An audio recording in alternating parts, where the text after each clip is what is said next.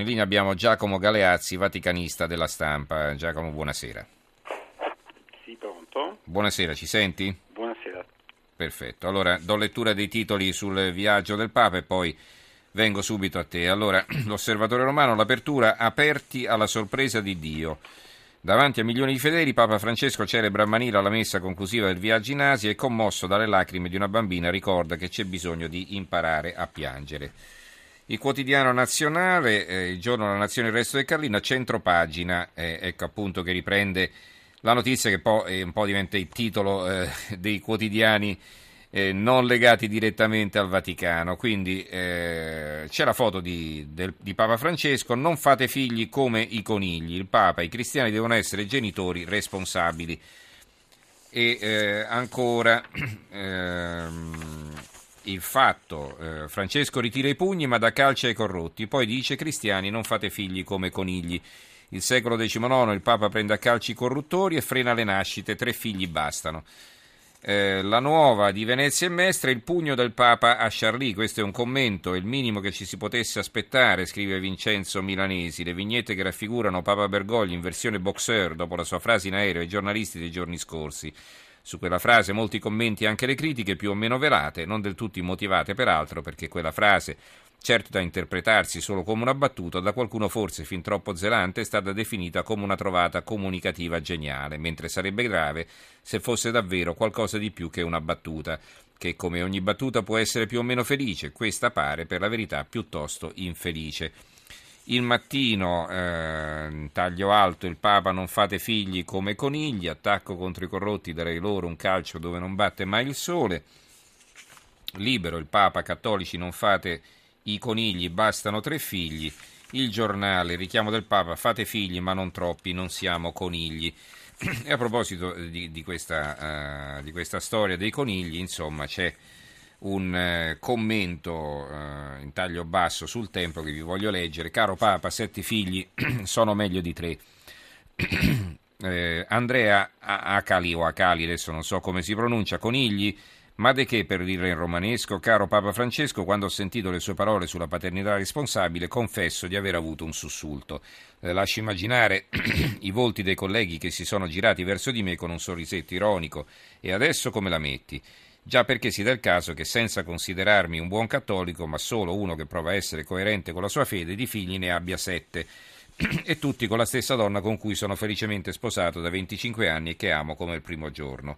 E questo significa essere conigli su via santità. Capisco che voleva sottolineare che esistono metodi leciti per limitare le nascite, però quella parola poteva evitarla, soprattutto dopo la meravigliosa festa a cui ha partecipato il 28 dicembre scorso con le famiglie numerose, non era certo una conigliera ma un'esplosione di allegria contagiosa. Comunque, Santo Padre, se vuole un po' di lio, di quella confusione a cui talvolta ha fatto riferimento, può invitarmi a Santa Marta con moglie e figli e magari anche col primo nipotino in arrivo a giorni. E ancora l'avvenire a centropagina, imporre la teoria del gender è una forma di colonialismo. Il Papa rientrato a Roma, la cultura dello scarto è terrorismo, quindi si titola su tutt'altro, sui giornali, sul, sull'Osservatore Romano e sull'Avvenire. Allora, eh, Galeazzi, proviamo un po' a tirare le somme di questo viaggio importante, insomma, di, questa, di questo viaggio missionario che ha toccato lo Sri Lanka e le Filippine. Ma secondo me il viaggio è andato benissimo. Ancora una volta purtroppo non abbiamo la percezione esatta di quello che sia il fenomeno Francesco su scala planetaria. Eh, I 7 milioni alla messa di Manila sono in qualche maniera il riflesso di questa Chiesa che dalle frontiere no, eh, esistenziali e geografiche sta riportando milioni di eh, persone nella Chiesa dopo un allontanamento, dopo una fede assolutamente in, ritirata eh, come abbiamo purtroppo visto negli ultimi anni. Ecco, il Papa in uscita, no? il Papa che esce dalle sacrestie parla anche un linguaggio che la gente capisce, che la gente parla e ogni volta che prende posizione c'è qualcuno che si scandalizza. Forse eravamo abituati sempre a linguaggi paludati, a linguaggi non comprensibili, ecco invece il Papa parla in maniera chiara, la gente lo capisce. Quando nella messa conclusiva a Manila si è chiesto perché i bambini soffrono no? e ha detto mm-hmm. guardando il cielo questa è una domanda che non ha risposta. Ecco, credo che valga più quello che cento trattati di teologia sul dolore. Quindi secondo me il, il, Papa quando fa riferimento anche alla paternità responsabile, ma cos'altro fa se non quello che ha sempre fatto da uh, parroco, da buon prete, da prete di strada di fronte alle situazioni contingenti reali che si è trovato di fronte. Cioè, vorremmo ancora una volta enunciazioni teoriche, astratte, no? piuttosto che un Papa che rischia anche di dire cose magari impopolari, ma che ha la forza no? e anche la credibilità personale per poterlo fare. Cioè, invece ogni volta vorremmo sempre un quadretto da presepe, no? un quadretto idilliaco con un Papa che ripete al, fino all'estremo i principi non negoziabili della bioetica, la difesa della vita, della famiglia, della mm-hmm. scuola cattolica cattolica, invece questo è Papa che pone anche questioni in qualche maniera no, uh, problematiche, ma lo fa appunto con la limpidezza e con l'onestà che aveva quando faceva il prete di strada a Buenos Aires. Rossella Davarese scrive, Davarese scrive Papa Francesco parla alla gente, lo fa nel modo più diretto quando è tra le nuvole. Nelle sue conferenze stampa in aereo ha fatto delle dichiarazioni piuttosto forti ma molto umane. Ha parlato di pugni e di calci dove non batte il sole contro la corruzione e di procreazione responsabile. Grandi messaggi dalle nuvole a terra. E però per esempio sul pugno eh, ci si è interrogati sul significato del pugno, eh, sul perché diciamo, si parla di pugno alla religione e non si parla di pugno al terrorista per esempio. Ma basta, basta sentire le omelie del mattino a Santa Marta e continua la condanna no, di chi utilizza come pretesto il nome di Dio per la violenza. Quindi secondo me l'idea di eh, indicare un Papa che non difende i suoi, che è eh, critico no, eh, con, con, il mondo moderno ma che non ha la forza di eh, qualche maniera di difendere i cristiani dalle persecuzioni, è totalmente fuorviante. Appunto, basterebbe elencare le decine di volte in cui si è, l'ultima volta ad esempio per, per la festa di Santo Stefano, primo martire cristiano, lui ha ribadito la condanna delle persecuzioni dei cristiani, però lui ovviamente parla a tutti gli uomini di buona volontà, cioè lui non parla solo ai suoi, non difende solo i suoi, quindi nella complessità del mondo moderno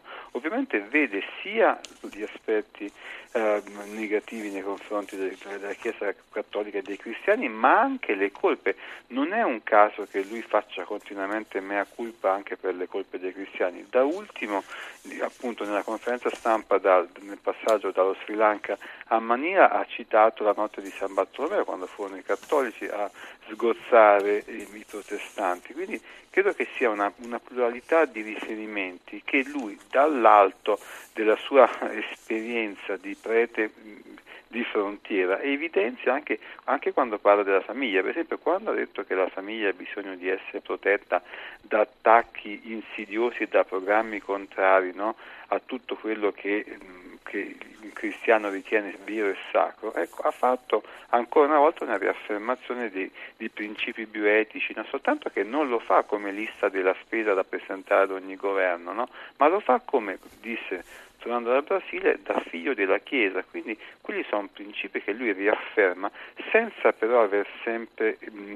esclusivamente in mente la bioetica, ma mettendo anche l'altro lato, che sono i temi sociali. Cioè Dio ha creato il mondo come un giardino, ma l'uomo lo ha sfigurato no?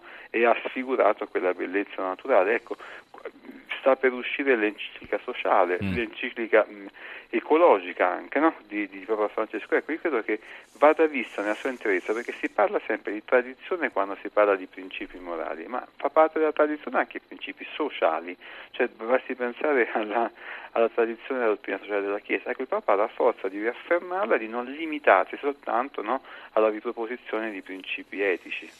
Allora, Franco da Modena, va bene la modernità. Eh ci scrive, eh, e però sul fronte degli anticoncezionali siamo ancora al punto di partenza. Vi sembra un Papa moderno?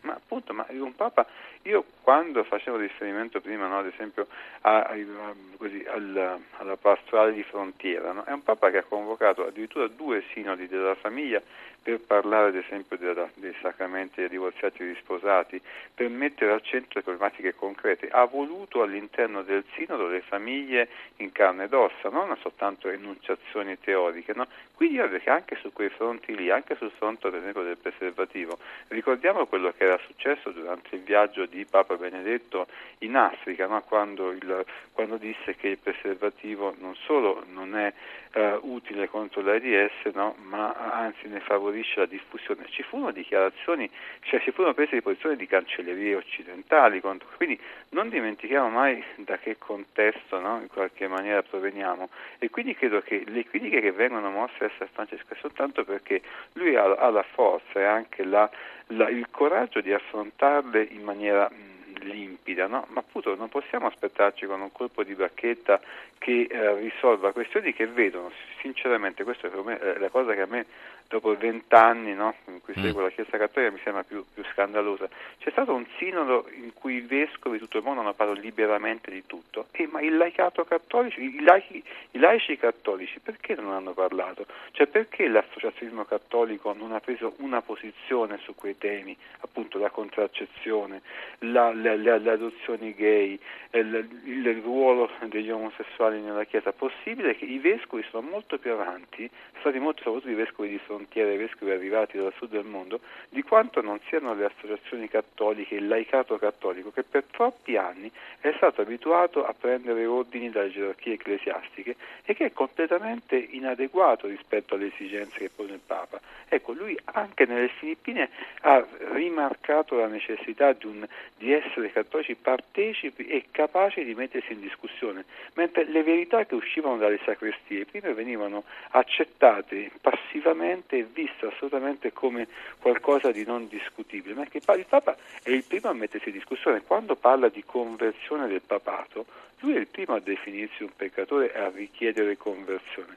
Ecco, lui questo atteggiamento che spiazza alcuni, ma sono quelli che in realtà è una fede debole, cioè se uno ha una convinzione certa, salda, non ha paura di confrontarsi con gli altri, mentre ogni volta che il Papa dice qualcosa c'è qualcuno che lo vorrebbe ancora imbalsamato, lo vorrebbe lontano dalla mm. gente, mentre è questa vicinanza che ha riportato nella Chiesa milioni di persone. Senti, ti leggo in conclusione e poi ti salutiamo che abbiamo fatto anche tardi, questo eh, editoriale sul tuo giornale, sulla stampa, mi è arrivato appena adesso, anzi questo corsivo, taglio basso, il buongiorno di Gramellini, papà, coni- papà coniglio, non papa, eh, papà coniglio si intitola. Crescete e moltiplicatevi, ma senza esagerare, la lieta novella annunciata ieri dal Papa Pop. I buoni cattolici, dice Francesco, non devono comportarsi come conigli. E due millenni di storie ecclesiastiche di lenzuola ricamate, non lo fo per piacer mio, ma per dare figli a Dio, sembrerebbero finire in naftalina. Perché il colorario logico del discorso del coniglio non può che essere il riconoscimento del ruolo anticonigliesco della contraccezione in attesa messianica di un discorso del preservativo, dalle prossime performance del Papa Pop si attendono delucidazioni su altri metodi più invasivi ma meno compromettenti sul piano dell'etica cattolica. La doccia ghiacciata perenne, la tv accesa su una partita di Champions, l'armadio appoggiato alla porta della camera da letto per impedire al partner di entrare. Il discorso del coniglio segue di pochi giorni il discorso del pugno a chi insulta la mamma e ha preceduto di pochi minuti il discorso del calcio dove non batte il sole, che secondo questo Papa Don Camillo andrebbe rifilato ai corrotti.